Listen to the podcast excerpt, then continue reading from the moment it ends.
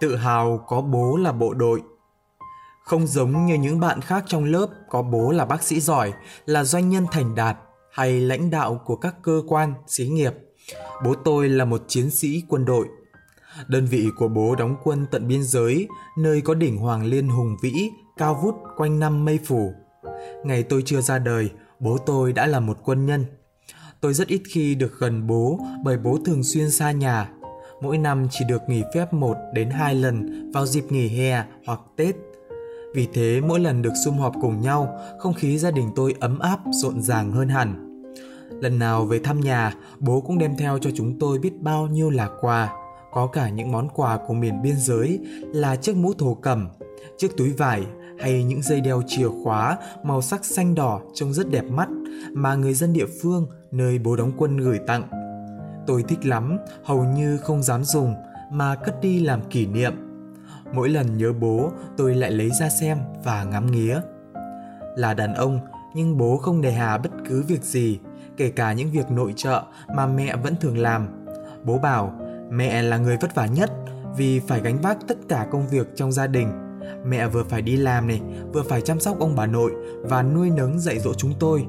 Chính vì thế, bố phải chia sẻ những công việc đó với mẹ.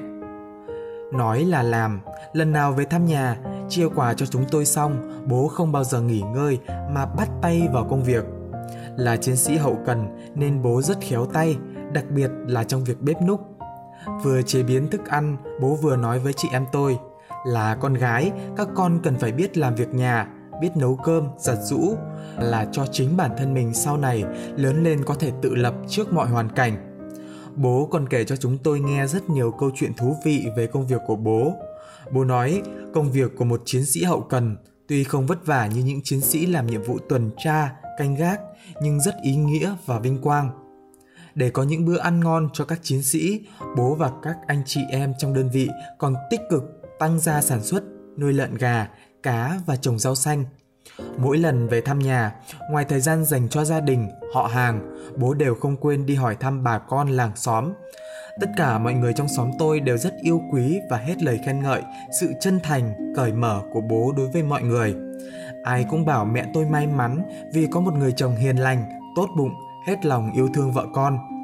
Được nhận xét là hiền khô, nhưng bố tôi là người rất cẩn thận và có lối sống rất kỷ luật Tất nhiên là các công việc bố đều làm rất chu đáo và ngăn nắp.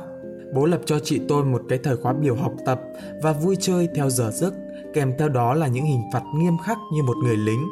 Chính vì vậy mà tôi đã biết sắp xếp các góc học tập của mình ngăn nắp chứ không còn cầu thả hay quên như trước. Với mỗi việc mình làm, tôi đều có ý thức phải hoàn thành xong mới được đi chơi. Mỗi lần bố về, chị em tôi phải lập một bảng báo cáo rõ ràng để bố kiểm tra Bố còn dạy cho chúng tôi biết phải yêu thương, giúp đỡ mọi người xung quanh. Thời gian gần bố tuy không nhiều, nhưng với cách giáo dục ấy, tôi đã dần trở thành một cô bé có tính cách mạnh mẽ, ý thức tự lập cao và trở thành điểm tựa vững vàng cho mẹ và em gái. Cứ đến ngày sinh nhật bố, hai chị em tôi lại không quên gọi điện hỏi thăm, chúc mừng bố.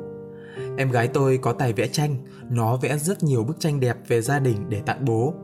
Hè năm ngoái được lên thăm đơn vị của bố, tôi rất ngạc nhiên khi thấy trong ngăn tủ của bố là những bức thư, những bức tranh chị em tôi gửi trong nhiều năm qua. Bố coi đó là món quà quý giá nhất và luôn luôn giữ cẩn thận. Tôi rất yêu bố chúng tôi nhiều lắm.